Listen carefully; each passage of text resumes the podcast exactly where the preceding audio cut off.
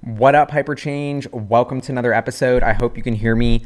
Uh, give me a thumbs up in the chat. We are live. We are talking about Warren Buffett, um, who recently disclosed that his company Berkshire Hathaway has taken a position in Chevron, um, Hyperchange. You know, investing in the future you believe in, going for the sustainable future. Obviously, beefing with this. I've, you know, Warren Buffett, someone I've said who is an idol of mine. Um, someone I looked up to. I've recommended his book, The Snowball, on this channel. He's what got me into investing. This whole concept of compounding your wealth, value investing. I believe all value invest, all investing is value investing.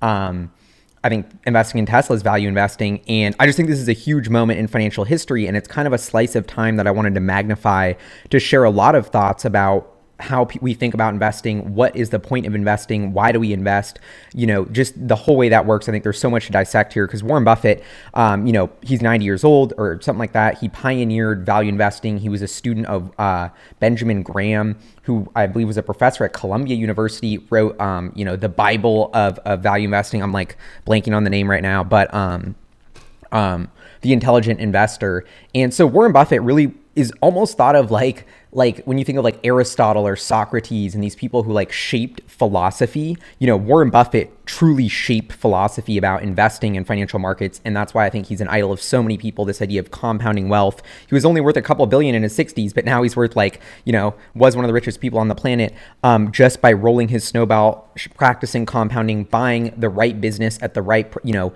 businesses at a cheap price. Um, he has so many sayings and, you know, just pioneered this sort of finding discrepancies in value in the stock market and maximizing it. And that is incredible. And that's, you know, all value investing is, is value investing. I think innovation is significantly underpriced in the public markets. You can find CEOs building amazing technology companies with the world connected, growing faster than we would have ever have imagined in history, um, and invest in them. And the market doesn't appreciate it. And you have huge opportunity to make all of this money. So I think investing in technology companies is as much value investing um, as what Warren Buffett does. But we got this news, guys. This is this is so whack. Um, because there he was building up a large position. This isn't a small position. This was 4.1 billion dollars. Some people were actually speculating it was Tesla. I made a video about it. I mean, for those who know about hyperchange in 2017 or 2018, I believe, I put out a video saying Warren Buffett should buy 5% of Tesla or invest 5 billion in Tesla at about um, uh, $300 per share pre-split. So that's like 60 bucks a share. Would have gone up more than 10x. Um, I thought it would have hedged against so many parts of his business that I think are liable for disruption um, due to Tesla, which we're going to get into um, today. So I've been pounding the table being like, Warren Buffett, buy Tesla, buy Tesla, buy Tesla. This is the future. We're all going electric. It's the next great American brand. And then next thing you know, um, he bought Chevron. That's what came out today. And so this, like, I guess it's not that much news. Like, we know Warren Buffett's the GOAT. We know he's old school. We know he likes value investing, cheap companies. That's what you saw in Chevron. But a part of me just almost felt like I died today because it's just like, dude, Warren Buffett, like, like I don't know. I just think there's a there's such a disconnect that really frustrated me about investing where are we investing just to make money and are we literally looking at every business on a spreadsheet that exists in this world that we don't think we personally live in or do we want to invest in the future we believe in and invest in companies that are changing the world and building it to something we want? Um, and I just think that's such an important precedent to set and that's something that I pound the table on with my channel on is invest in the future you believe in. And I think there's a huge paradigm like I left New York City um, and I think one of the reasons I left was because of this mindset of everyone there just literally invests to make money. They just live on a spreadsheet. I don't give a crap what business I'm buying. I just want that my investment to go up the most as possible. You know, it's just about me, my perspective, not about what's good for the planet, not a systems approach, not thinking about other stakeholders. And um, I just think that's such a wrong mentality. And I think everything about Buffett buying Chevron now leans into that mentality. And that's why it's so frustrating me. And I kind of wanted to make this video to talk about, you know, how I think uh, the millennial generation and Gen Z, we're changing the perception of what a company is and what value is. I mean, this goes so deep. Um, you know, when you think about just beyond oil, the fact that Warren Buffett looked at financial statements to judge companies, you know, in the 50s and 60s, when he was grabbing an SEC filing, he had to like mail in to get an SEC filing. He's just looking at the stocks with the cheapest PE ratio that are solid businesses that are making cash flow that nobody else can find because the internet doesn't exist and buying them. He was looking in the, you know, rear view mirror at financial statements to understand businesses, which is still an important building block of how we do it. But I think Wall Street and the whole financial system is way too involved in reading financial statements and trying to, you know, living on Excel to try and understand a business when so much of business is just people and products. And to really understand a business, you got to spend time with people and the products. And I think um, there's been a whole shift in this mentality of investing from instead of looking at the rearview mirror, being like, wait, um, and I think Tesla perfectly embodied this. That's why this discussion to me is so fascinating. Is Tesla had bad financial statements? I mean, they were losing a bunch of money. Uh, you know, we all kept pounding the table, being like, have you ever tried to build a you know a hundred uh, thousand electric cars or a million electric cars?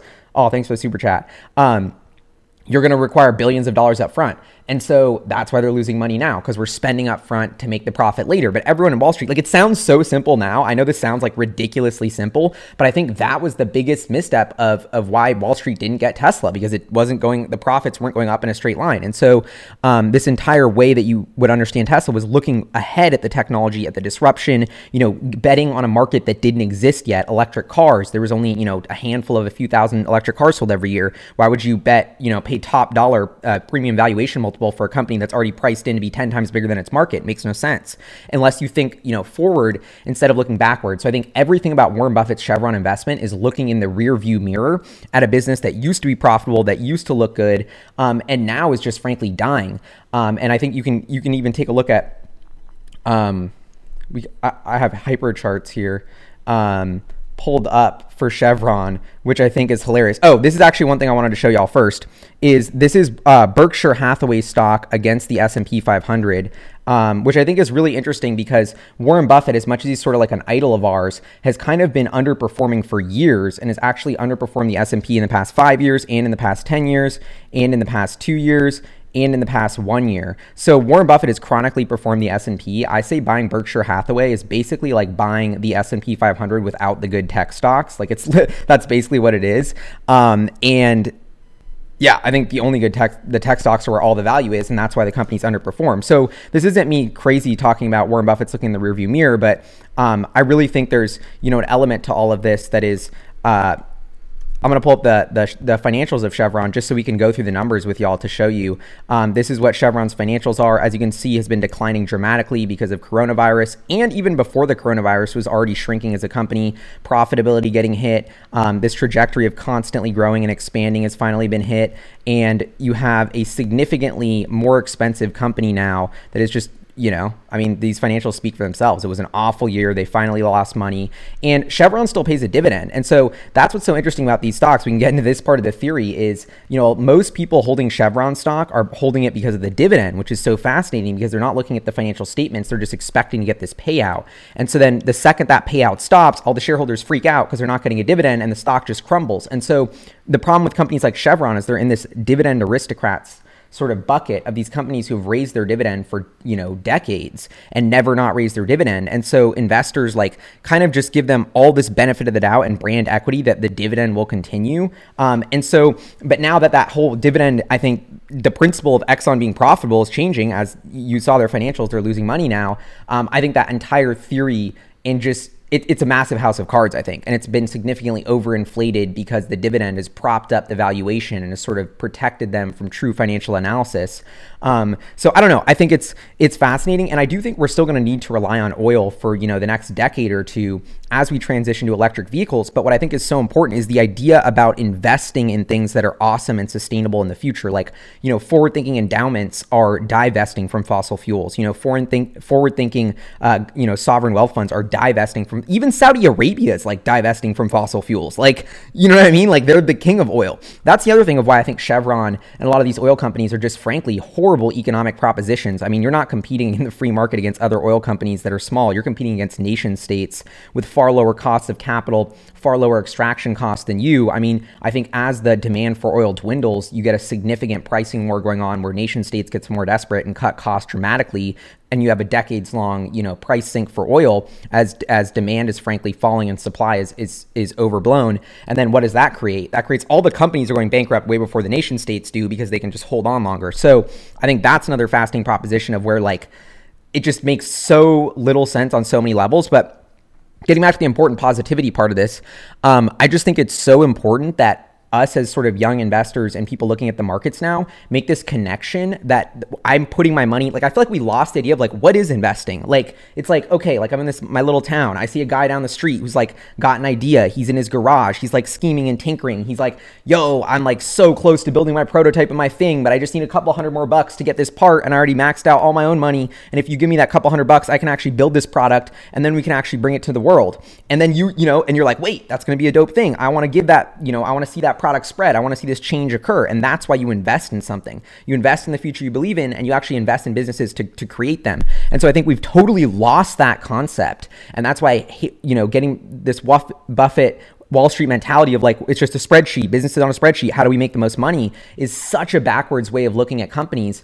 Um, and I even wonder, like in the future, you know, money is just a symptom of like, okay, the, the company generates money, so we can have money, so we can get stuff. Well, what if we just want the stuff the company's building? You know, I'm a Tesla shareholder. Most of the stuff I want is just stuff that Tesla's building. What's the point of cashing it into fiat and then paying Tesla in fiat? Like, is the future of you know like like should I be an investor in a company to use their service? Like I don't know. I think there's a real um, kind of awakening occurring at where we're actually realizing that these aren't just spreadsheets. There's actually a business behind every stock, and those businesses are all totally different, and they're all doing things in the world. And you know, the stock market is a very real way that we dictate the way those businesses change the real world. Like if we're continue to giving Chevron capital to do new projects, they're just going to keep drilling oil. But if we all stop funding them to give them new projects, then they won't. And I don't know. This is the part of the, the world that really frustrates me. Is like negative externalities. This is the thing that I think is the biggest problem that I will face in my lifetime and all of us will face is companies like Chevron that are polluting don't pay for that pollution. It's an externality of their business model that they don't actually see.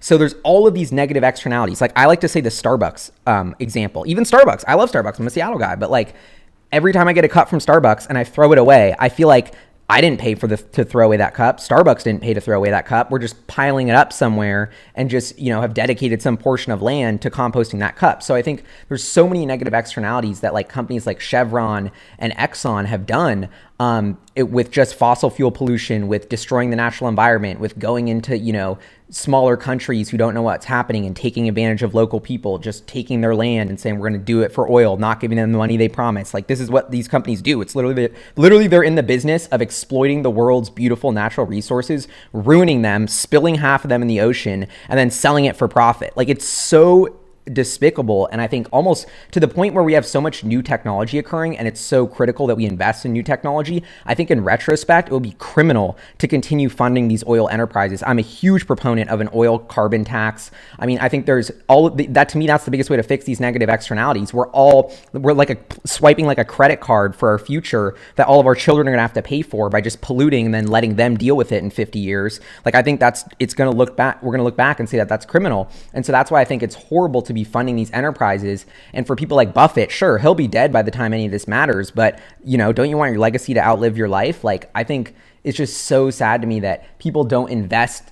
Like, I don't know. I, I just think that the, the carbon tax thing, the fact that that's controversial blows my mind because I think it's such a short term sighted thing. Like, the obvious profitable net present value for humanity is to invest in clean energy as fast as possible. That is, it just makes mathematical sense. Um, and that's why I also think if I was the US government right now and we had 0% interest rates, I'm issuing 100 year bonds for 1% interest rate. I'm issuing trillions of dollars of bond to reinvent our entire energy infrastructure to go sustainable and renewable right now. I don't know why we're not accessing the capital markets. Look at what China's done. They're literally building as much, like, you know, all those stats about China using more concrete than the US did in like all, you know, decades in like one year. Yeah, maybe China's overbuilding, but they're also taking advantage of massive, cheap capital that they can literally print off a printing press to build build real world physical assets. A genius move. And nobody in our government can figure that out. And so when I look at I don't know. It's just, I'm getting a little off track here, but it's just so disappointing to me that the US isn't run as efficiently as some of our world leading companies like Amazon or Tesla. You know, imagine if we had that same sort of strategic direction and organization at our government. Um, I think that would be huge. But um, I don't know. So I just see this as a symptom of so much of what is wrong with the world. And I kind of wanted to use my platform to speak out and be like, yeah, it's really whack to invest in oil companies. I got my grandma, shout out to Grammy, she's awesome. Um, she was invested in oil companies, had a bunch of dividend stocks, but I just kept annoying her about it. And I was like, yo, this is whack. Like, I wanted to not live in an oil world. Like, come on. And so, you know, step by step, you change people's minds. Now Grammy's divested from fossil fuels. It's a shame she's so far ahead of Warren Buffett.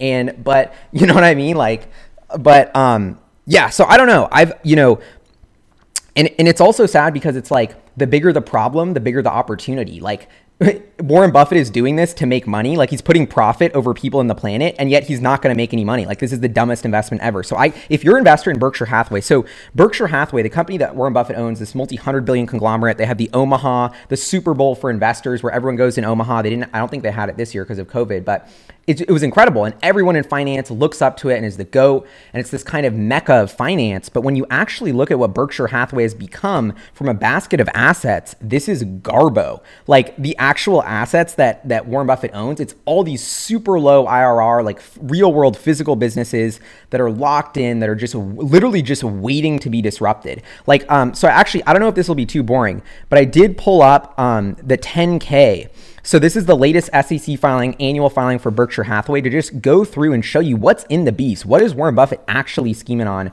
Um, we can check this out. So um, this is, and this is the 2019 one because the 2021 hasn't come out yet. So this right here is their investment portion. So these are the investments they hold. We hold 15 common stock investments um, at year end.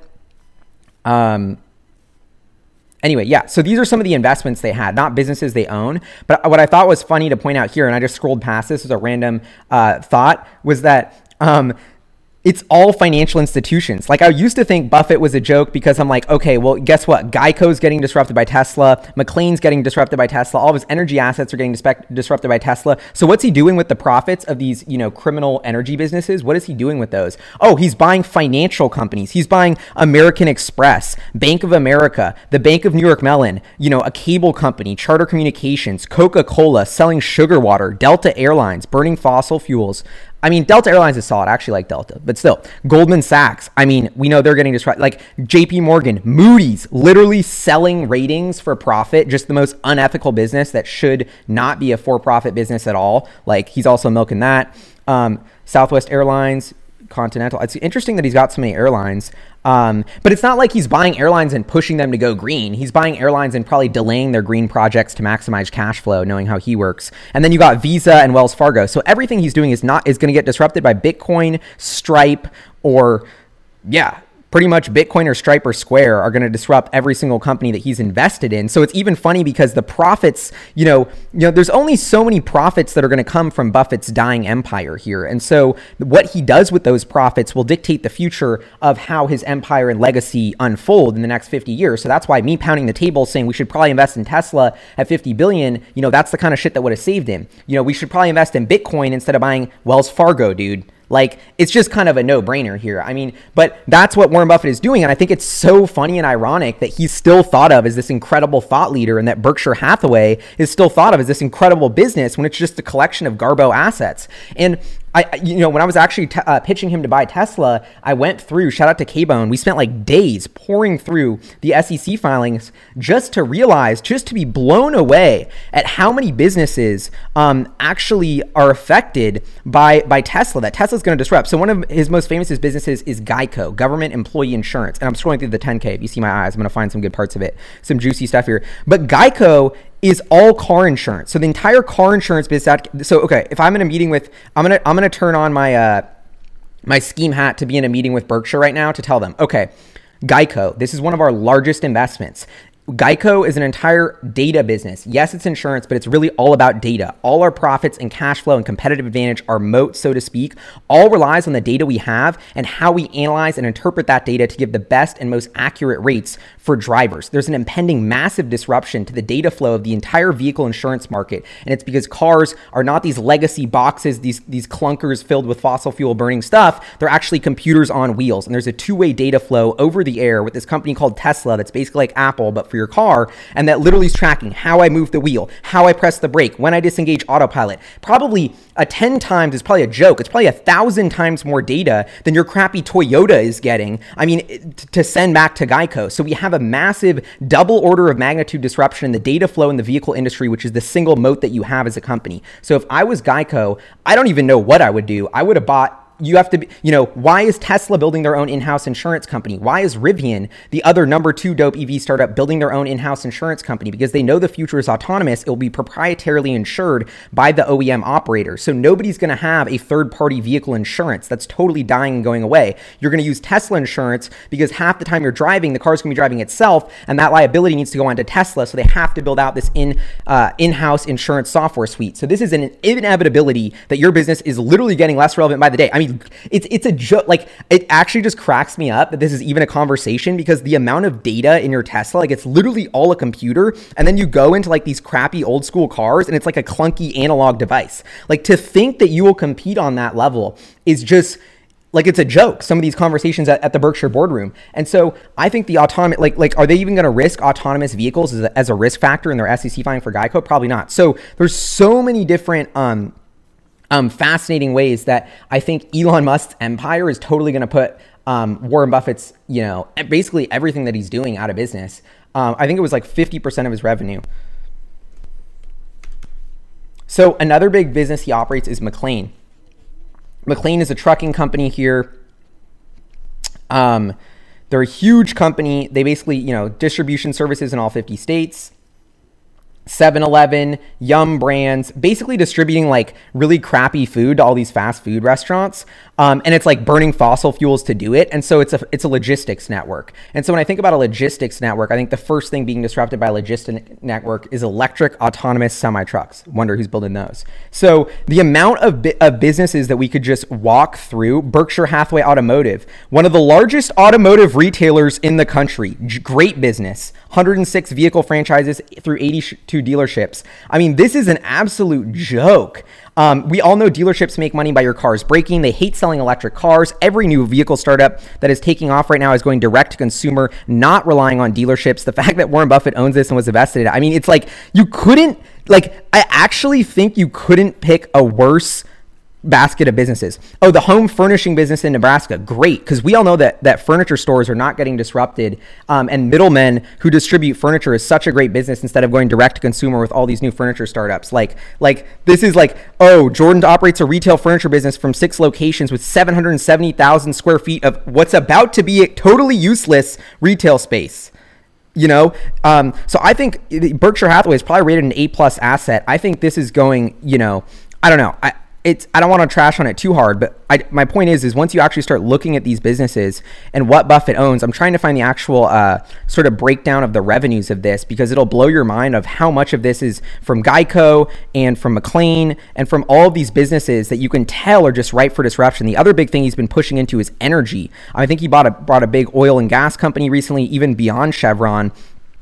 Um, and so, oh, railroad. That's another one. So the railroad pretty much uh, I okay, so the railroad is is Burlington Northern. So this railroad he bought, I think, is the most genius asset that he owns. He should be immediately partnering with Elon Musk to start building out a hyperloop or some sort of boring company tunnel to advance and upgrade this railroad infrastructure. Because I think the hardest part about a railroad is the land, right? Like, how do we get one piece of land that goes all the way through the country? Like, that's ridiculous. And so that is an incredible asset that they have that they've just done nothing with to not modernize, to milk cash flow, and it's about to get disrupted because they've taken so long that the next platform technology is about to come out, and that's autonomous semi trucks. What did Elon Musk say about the Tesla semi that's so incredible? It's going to make autonomous, it's going to make freight so much cheaper, it's going to compete with rail.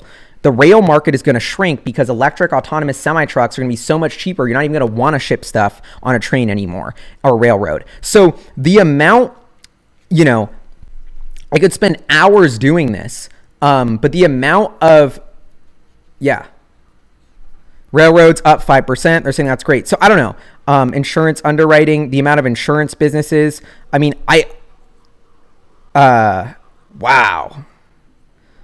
Oh, sorry. I should, I should let y'all look about this. All right. If you have any questions, let me know. But, um,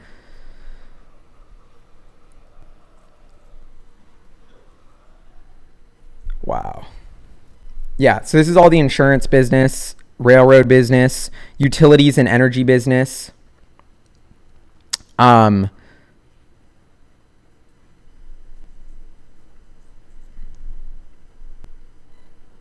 so anyway, I kind of wanted to end on maybe maybe like some good notes about Buffett. So I think one thing that Buffett brought to the markets, um, which actually I think everybody could use a reminder of today, is value investing. There's a company behind every stock. So you know.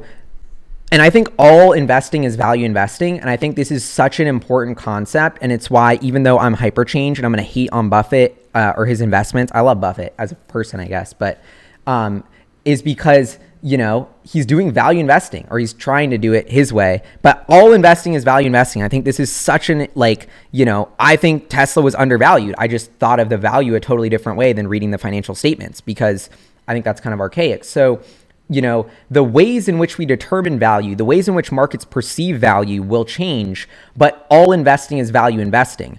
Um, and so I, I think that is to me the lesson that Warren Buffett has Im- imbued on markets and everyone is that I don't know. Um, you know, price matters. And I think too many people who are getting into the stock market, getting into crypto, getting into GameStop, that's dope. But do you know what the market cap of GameStop is? Do you know what the market cap of your crypto assets are? Like, I don't know. I think there's, you know, not enough people still understand the true value of what they're investing in and that concept. And so I think the that will go down at in all time and forever. And that's why I credit all my investing success to Warren Buffett, honestly, or so much of it. Like he gave me my investing philosophy that, you know, was is the reason why um, I found Tesla because I realized there was value that was being mispriced. And I think the greatest thing happening in public markets right now, which um, you know is value investing, Buffett just doesn't see it, and unfortunately is not is on the wrong side of it. Is that innovation is massively underpriced, and uh, stagnancy, or I guess like companies being fat, bloated, and not innovating is severely overpriced. Like cash flow is significantly like people put placed way too much emphasis on profitability and cash flow, which first of all can be super manipulated by accountants, um, and just yeah, I I don't know. So I think there's it, and it's interesting because the, you know do, do, companies in the future even make profit? This is something i struggle with a lot. Like like what's the point? Like will tesla ever make a profit or will they just keep expanding? I mean look at what amazon's done. They didn't make a profit for 20 years. They still haven't paid a dividend um, and they're totally changing the norm. And they had this massive arbitrage where they didn't have to pay taxes to compete with walmart because they weren't being profitable. They were just reinvesting everything. And so i wonder if that's a symptom of extremely low interest rates that every single company on the planet right now just decides to um, invest and not pay out out shareholders. But that's something I think a lot about. And I would love, like, those are the things that I want to talk to Buffett about. It's like, you know, where does he see that going? Does he see the pendulum swinging back with interest rates going higher and markets normalizing and PEs, you know, equalizing and calibrating or are we just in uncharted territory here? Is the fiat system you know definitely broken in the fact that we have negative interest rates that are coming up? The the spiral of us accelerating dilution of fiat and printing more and more will just continue to accelerate. Um, is that the weird wacky dystopian financial future we live in where half our transactions are in dogecoin um, that seems almost more likely than what I than you know these old people saying interest rates are going to mount back. The Fed's got the control on the economy. Um, if anything has happened recently, like Tesla's buying Bitcoin, um, all these people are buying Bitcoin. It's totally set off the domino effect. It's that you know people are not waiting around. I think we're we're clear, and it's it's decentralized. We're seeing the erosion of trust in the fiat system and legacy institutions erode at an accelerating clip, and I see no fundamental reason for that to reverse. And so um, I don't know. I think it's almost like Warren Buffett buying Chevron is like the last like nail in the coffin of Wall Street dying. You know, the last decade or century of Wall Street is dead. Like nobody gives a shit about what CNBC thinks. You know, nobody's reading financial statements the same way. Nobody cares about the book ratio. We all knew that was happening, but it feels like Warren Buffett making his probably what's going to be one of his worst investment decisions ever in buying Chevron is like cementing that. Um, and just how lack of forward thinking it is. Like, I don't know. It's just, I, I, I really hope that like there's billions of dollars is so much money like how many people's lives could you affect how many startups could you fund how many little like, projects and ideas could you do how many like could you could you pay a company to clean up your local lake could you pay somebody to you know, pick up trash in your neighborhood? Could you fund some schemer who has a dope new idea and project or sustainability thing? Like, how much could we do with a billion dollars? Like, it's unbelievable what you could do with that. And so t- tens of billions, whatever Warren Buffett has. And his isn't like Elon Musk where it's locked up in companies. His is actually sitting there ready to invest. And what is he doing? He's like, I'm going to buy Chevron, 4 billion worth of Chevron. I'm to buy billions worth of Wells Fargo. Just like the dumbest ideas and just such a waste of capital. Like like Warren Buffett's legacy could have been incredible if he had used all of this money and capital to change the world, to push it forward, to make his mark, not to just milk profits um, from dying businesses that we all know are killing the planet and ruining our future. Like that's just so. It's just I actually think it will go down as almost borderline criminal and definitely immoral and will permanently scar his legacy. Which is one reason I'm really trying to get loud about this idea because it's like, bro, like turn around, like turn it around. Like I don't know, like look at what you know people like Dave Portnoy, they're ridiculous, but look about the Barstool Fund, that's so dope. You know, look about Elon Musk donating 100 million to a carbon capture prize to get shit done. Like this is the new wave of billionaires um, that I think is super duper inspiring and gets me pumped. And I think um, the kind of you know activist investor, which was one something.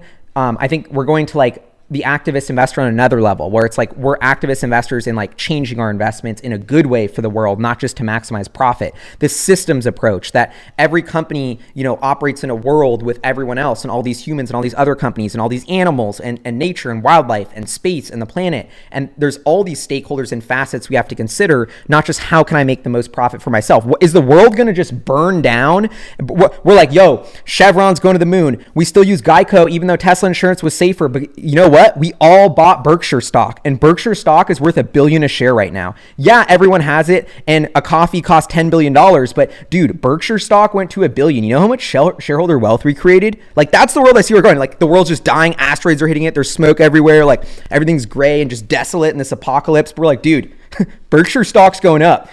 Look at Robinhood. It's like that's where we're going, bro. Like that just that just sucks. And so that's why I'm like, bro, whack. Like, have you guys seen the movie Idiocracy? This movie's hilarious. It, if, I, if I can give you homework, it's to go watch Idiocracy. This is a movie about the future and how, like, we all start buying stock in this company called Brawndo, which makes, like, the Gatorade or, like, Mountain Dew. And then they start feeding their crops with Brawndo because that'll be an expansion. Then the crops start dying, but they can't give them water because then Brawndo stock will go down. So everybody's, like, dying and only drinks Brawndo, and Brawndo takes over the world eventually. But it's like, you know, that's where we're going with all this. If, if people stop, just don't just look at the spreadsheet about how much money they're making, not actually thinking about things. And so I'm dope. I have a lot of hope though because Wall Street didn't want Tesla to win. Warren Buffett, you know, the people with billions of dollars who could have backed an ins- inspiring, exciting future didn't. They dropped the ball, but guess who picked it up? All of us.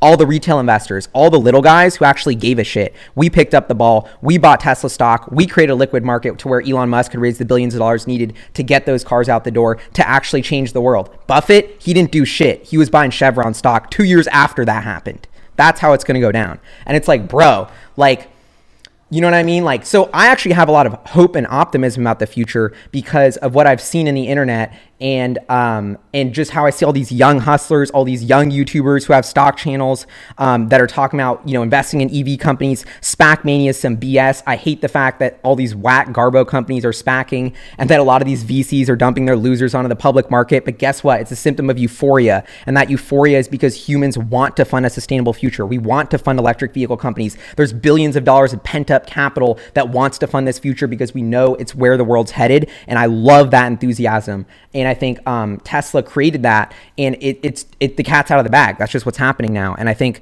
people are investing in the future they believe in. Buffett still hasn't got the memo, but everyone else has, and and we're actually making money doing it. And so, um, yeah, it just sucks that Buffett's on the losing side of this. So you know, like, um, and, and, like how many so tesla went out from 50 billion dollars to almost a trillion dollars of, of market cap. That's 950 billion dollars of wealth creation or whatever. Um, but and, and, instead of that going to goldman sachs to wall street to david einhorn to jim chanos they ended up paying us billions of dollars. And the stock soared as they covered their short positions and it created you know thousands of millionaires instead of making billionaires into tens of billionaires. And so that's to me what also gets me so pumped about tesla because what's the butterfly effect of that? What are all these millionaires instead of being you know some old billionaire who got a couple more billion still not doing shit with it. Now we got all these young kids who didn't have a, a million bucks, but had a million ideas, and now they have the million bucks to execute those. You know, that's awesome. So I'm actually more optimistic in the future than ever. Um, it just sucks that Buffett's the butt of the joke. That's all. I feel like I'm kind of ending my rant on a good point right now. Um, I love y'all. Thanks for tuning in. I think, you know, um, I don't know. Part of me is like, dude, karma's real. Like, the amount I, I I always I didn't really think I was gonna make any money in Tesla. I was just like, bro, like we need this. This is like our hail mary at the future. Is actually Tesla winning and and this genius guy like selling coming up with the technology out of thin air to sell millions of EVs. So we just happen to go green and making them dope enough to where everyone buys them. Like the chance of that happening, just we need a hail mary, bro. Like we needed a hail mary to save the planet, and Tesla did it. So like I can't I can't wait to see I feel like we haven't seen the people that Elon Musk has inspired come out with their ideas yet. So I really can't wait to see what that is. You know, like, yeah, okay, electric cars going to space. Those are such big ideas. Neuralink, such big ideas. I hope that Elon Musk is not um, an outlier and an outsider for those ideas, um, but that he inspires, you know, dozens or, or, hundreds or thousands of more of these kind of iconic entrepreneurs to push these ideas um, where, where the mission of the company is, is, is to help the planet and to help humanity is and not to just make profit. Um, I really hope that that Elon has inspired that change um, because, um, yeah, otherwise we're just going to all end up with Brawndo. Berkshire stock's going to be at a billion, but the world's going to be burning. you know, it's like, um, like, oh man. Um, anyway, I hope y'all have an amazing day. This is my rant. This is Hyperchange. Um, I'm doing some beta testing on our new merch. I couldn't tell if you do this. We got initial hat offering coming up. It's got some nice shine to it. Um, but y'all are all awesome invest in the future you believe in. Stay tuned. That that thing you just went to Mars today, like, dude, how epic is that? This thing he landed on Mars. Elon scheming on Mars. Um, it's epic. Anyway, I hope y'all are staying safe. Good vibes. Peace out.